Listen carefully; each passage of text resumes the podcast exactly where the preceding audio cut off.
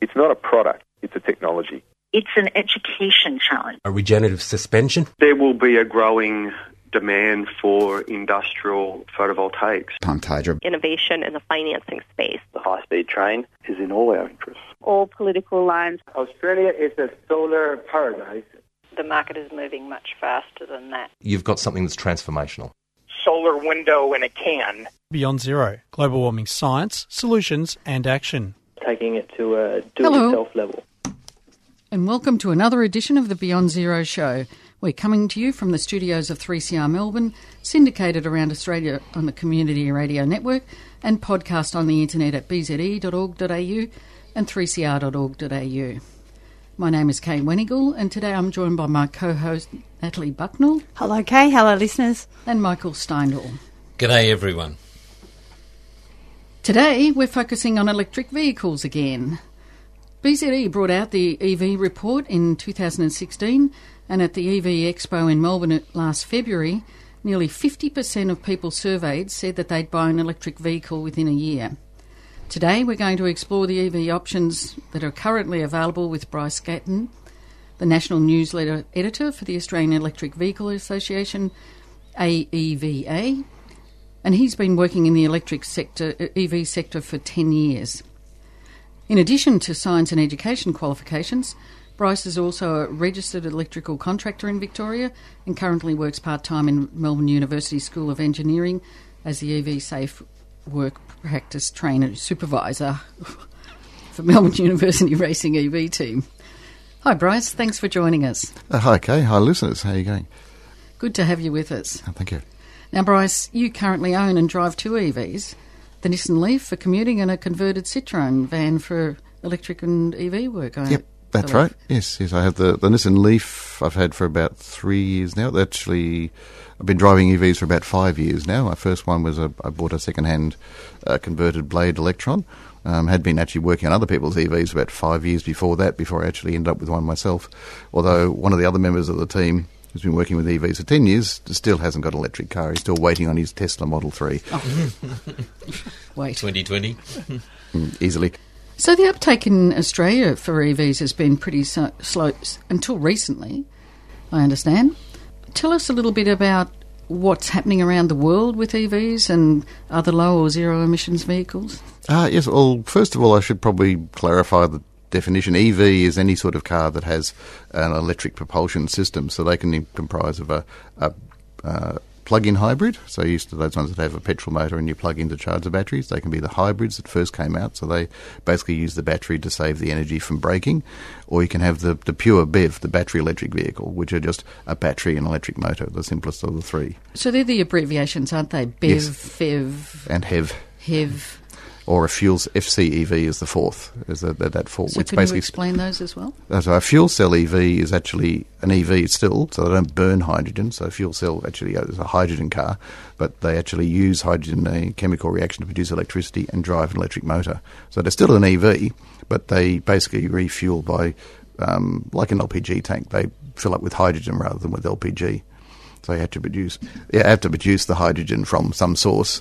Um, commonly water, although they're actually talking about using brown coal. And um, currently, most of the hydrogen produced is from um, uh, from gas. And the advantage of that is that um, two, twofold. One is the refueling speed, um, and the other is weight. Yes, and refueling speed, electric cars are catching up very quickly now. So the new standard for the combined charging system will be either 300 or 350 kilowatt charging, which means they'll be able to charge in five to 10 minutes, or around 10 minutes, uh, for around three to 500k range. So you could stop, plug in your car to recharge, wander in for coffee, back out if you're doing a long range trip. Um, otherwise, all your charging would be done at home. So it's a different model for electric cars. You don't have to go to um, the petrol station in pyjamas, even if you didn't want to, because you had to refuel. You can plug it in overnight and recharge. It'll be waiting there for you the next day. So the only times you'd to be going to a station for an electric car would be for those long range trips or those odd occasions you forgot.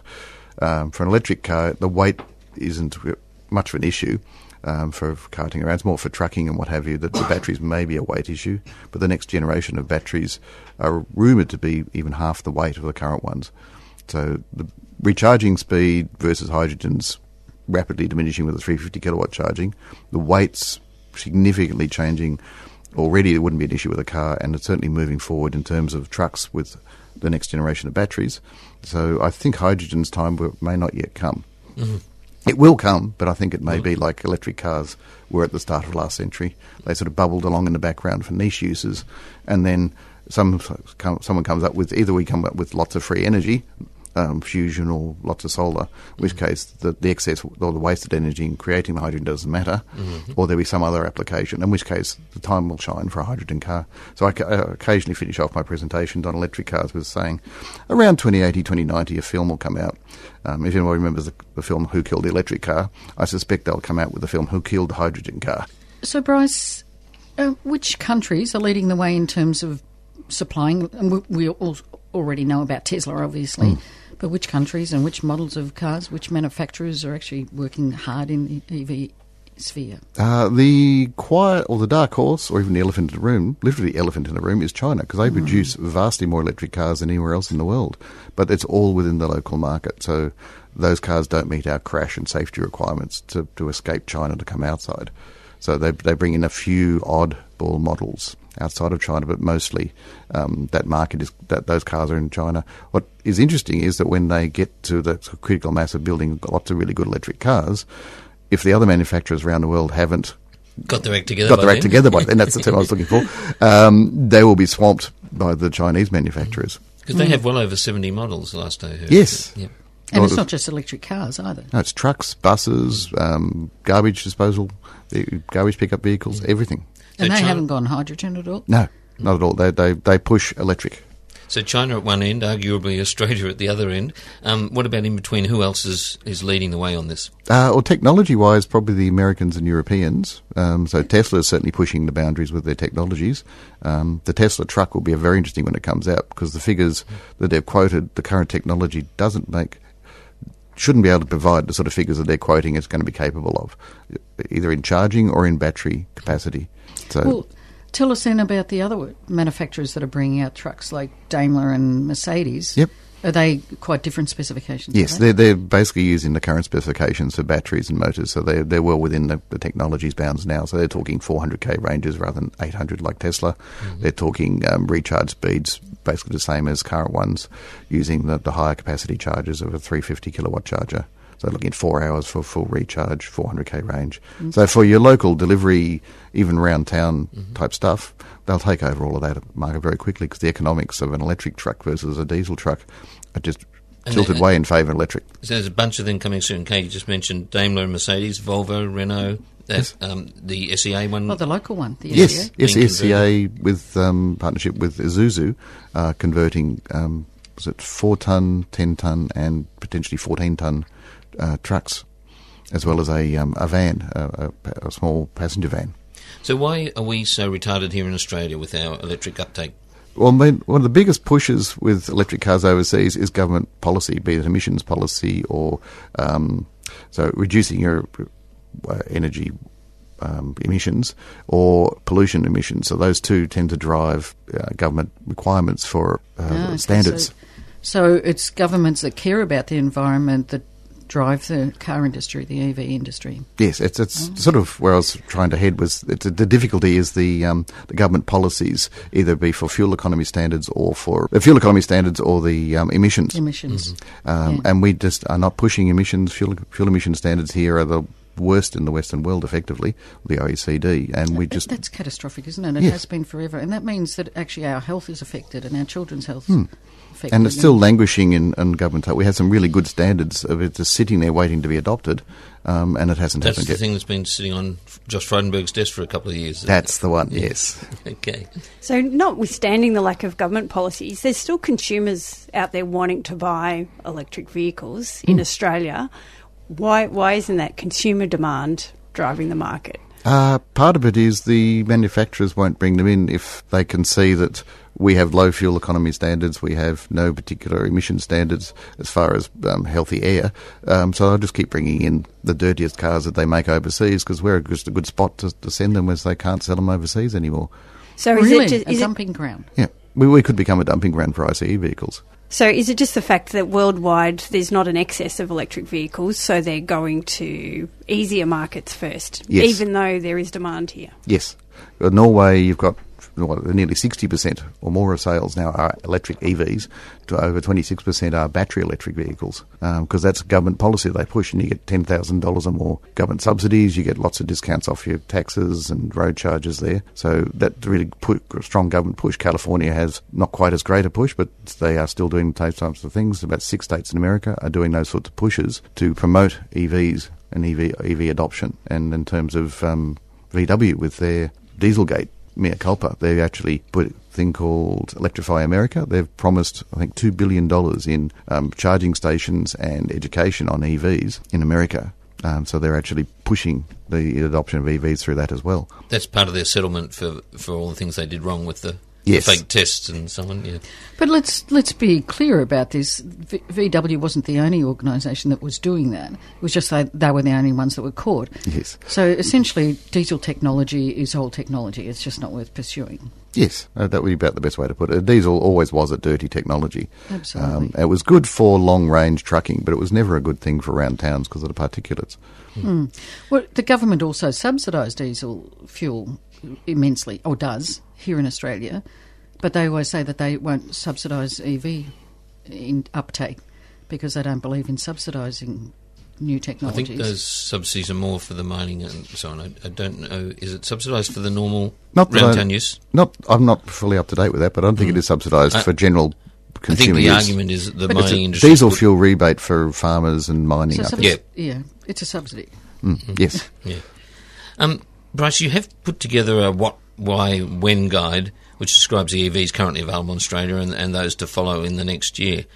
Can you tell us what vehicles they are and, and pricing? Uh, currently, you can buy effectively three pure electric vehicles, which is your BMW i3. You can buy the Tesla Model X and the Tesla Model S, and oh, sorry, actually, it's five now. I've just remembered the Zoe Renault Zoe sedan, or actually And the hatchback, Kangoo. and the Kangoo ZE van are your five battery electric vehicles you can buy. Within the next six to twelve months, we should see the, the Hyundai Ioniq as last announced to be available here in Ioniq Electric in November this year, and the Kona is most likely to be coming here in February next year, with any luck. Um, the new Nissan, the 2018 Nissan, should be about March, hopefully next year. So that's another three. Oh, I forgot the Jaguar I-Pace. That's a very nice sounding Mhm. car. If you've got the 130 odd grand, Literally nice sounding. They're the ones that got the, the sound effect of, of the V8 Of the- types. of- of the gearbox. Mm, and they've actually starting to take pre-orders here now. So that's October this year. Um, can we go back to the Hyundai models? What's the difference between the Ioniq, Ioniq and the Kona? The Ioniq is a basically a hatchback type sedan, and the Kona is well, they keep calling it an SUV, although there's lots of arguments on the forums whether it's an SUV, a wagon, or a hatchback. It's basically it's roughly a similar size to the Zoe, which is a little hatchback. It's just that- that slightly buffier look of the SUV. Mhm. But it's basically a flat floor. Um, it may even has a really good range, something around 450 kilometres. We'll have to 470, yes, I think it is, isn't it? Yes, or Yeah. it depends on which test cycle you Oh, use. yes.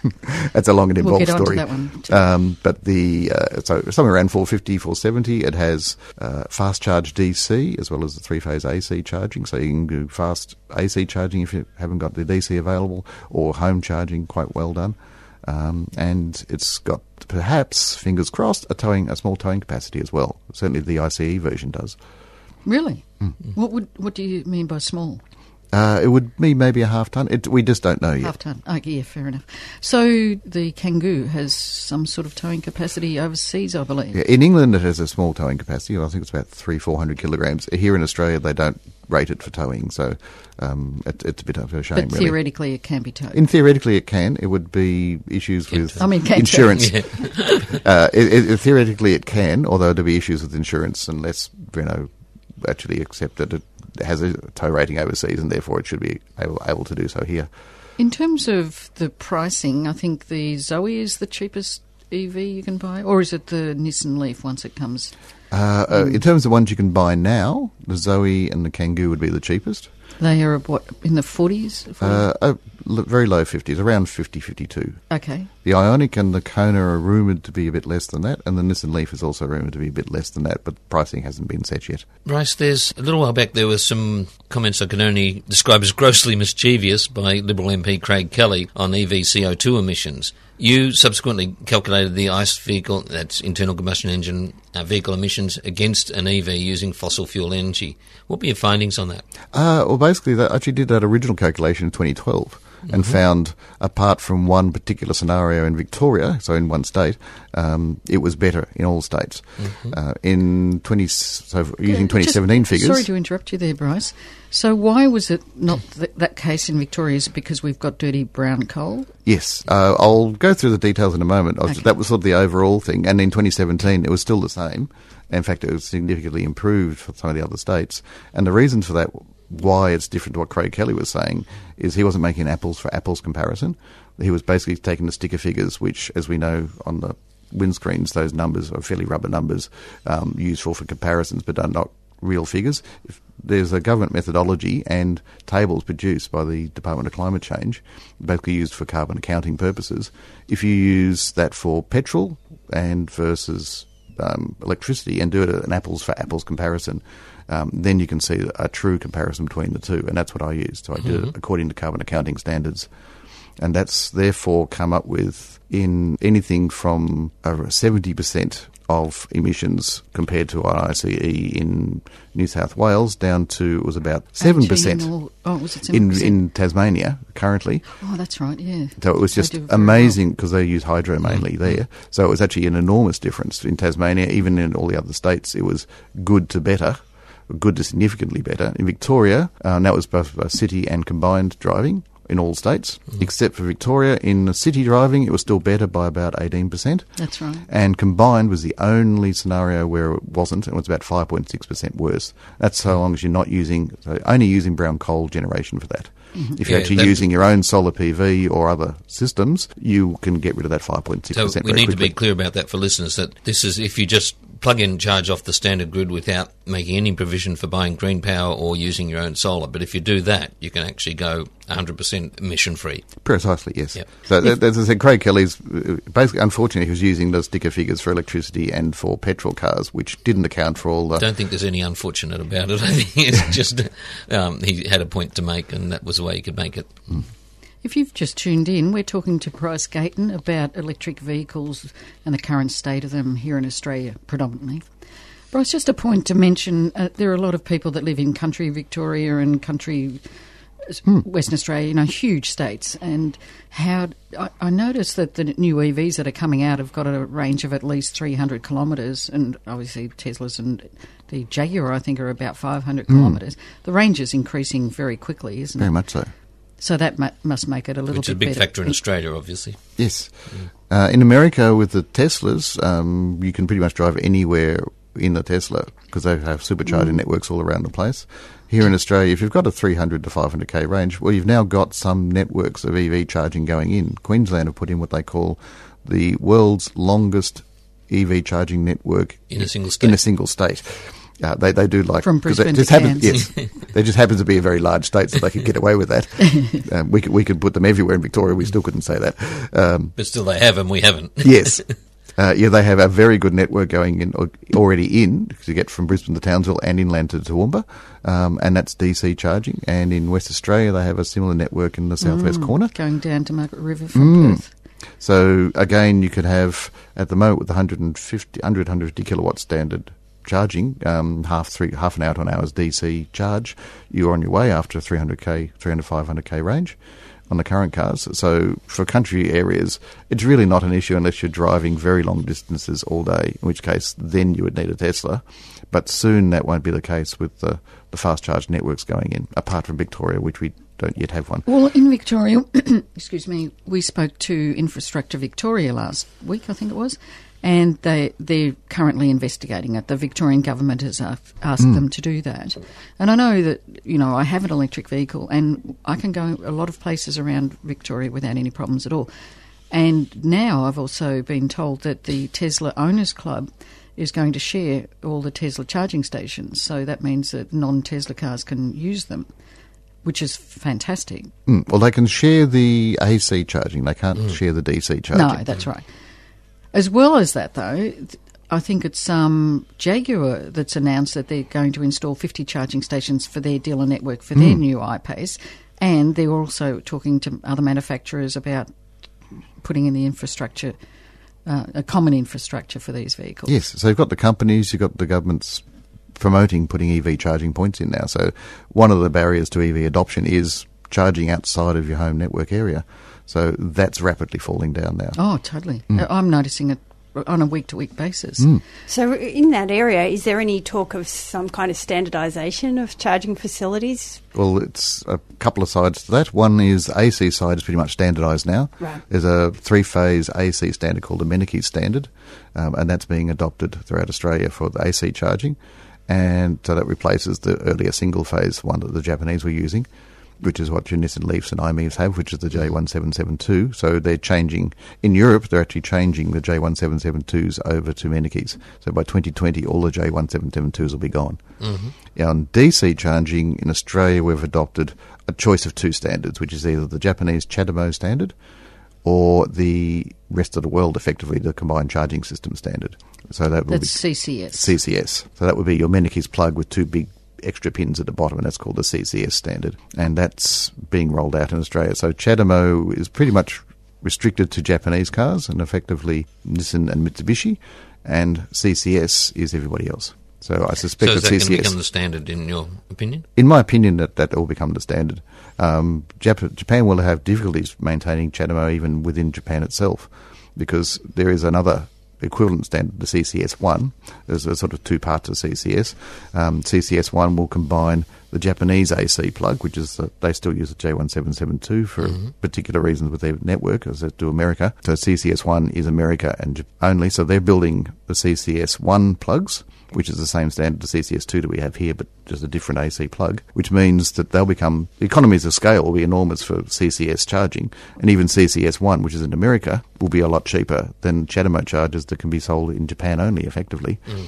So even Japan will have problems, I suspect, in the longer term, even hanging on to the CHAdeMO standard. Although it does have some advantages. It has a better communication standard for what's called vehicle to grid. So in emergency times, uh, CHAdeMO is a lot easier to plug a special box you can buy in Japan to provide power to your house or even to the grid. And that's why they like it. Mm. And that's a good reason to It's a very it. good reason. I can understand why they would like to hang on to it, but I suspect it's like Betamax versus uh, VHS. Everybody took on VHS, and a few people kept making Beta, so VHS ended up winning, whether it was a better standard or not. Is there a difference? Can you buy um, adapters if you don't have the right plug?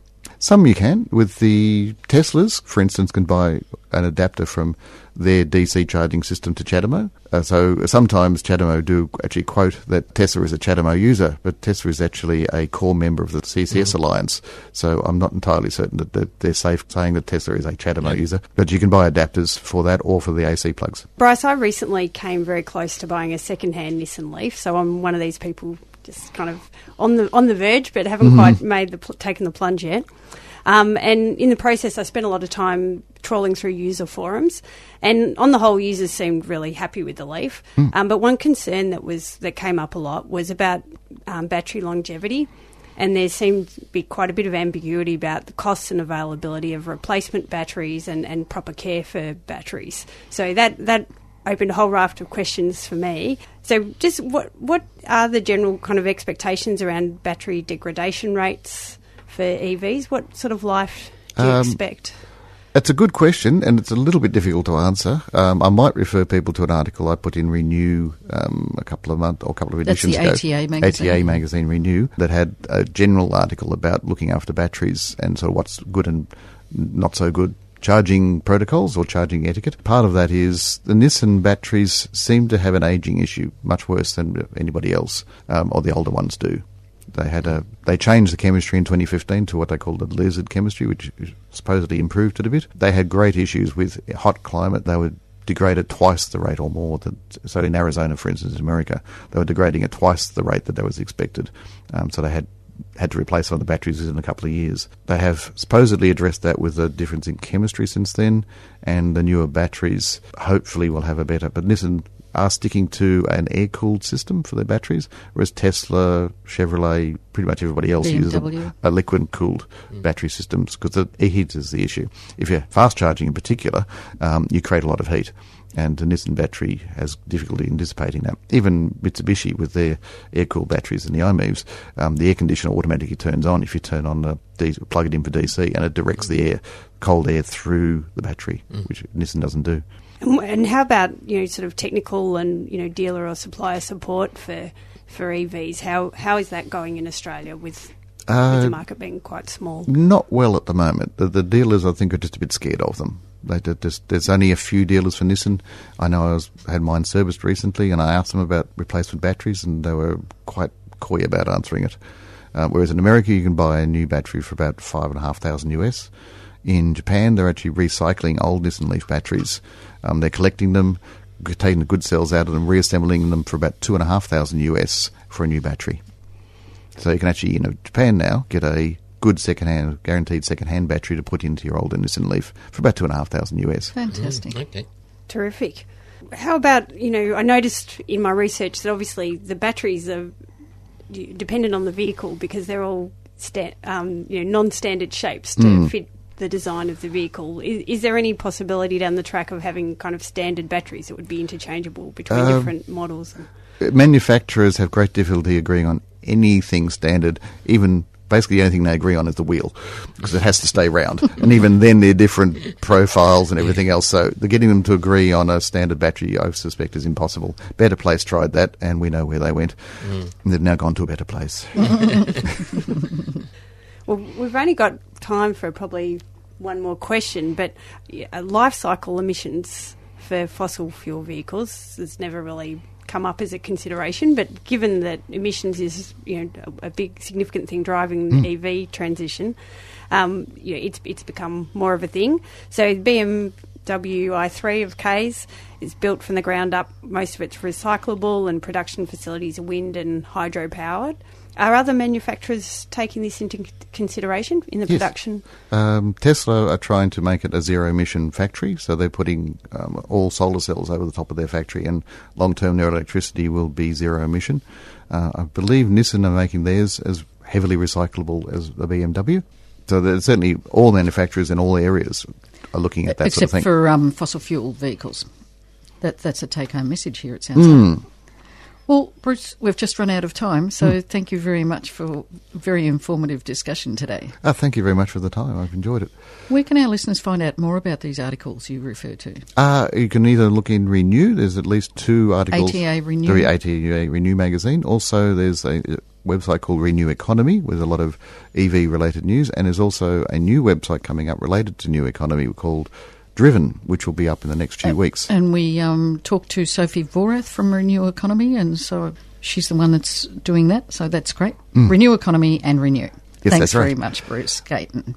The Beyond Zero show is brought to you by the Climate Change Solutions think tank Beyond Zero Emissions and is recorded in the studios of 3CR Melbourne and syndicated around Australia on the Community Radio Network. If you want to listen to this show or any of the others we've done, you can go to bze.org.au and click on podcasts. If you enjoy the program and can help to donate, go to the BZE website and click on the donate button. Also, that's you can go to the Facebook site as well. Thanks very much for listening, and we look forward to seeing you again next week. Beyond Zero Emissions is an internationally recognised climate solutions think tank that is focused on solutions, not problems.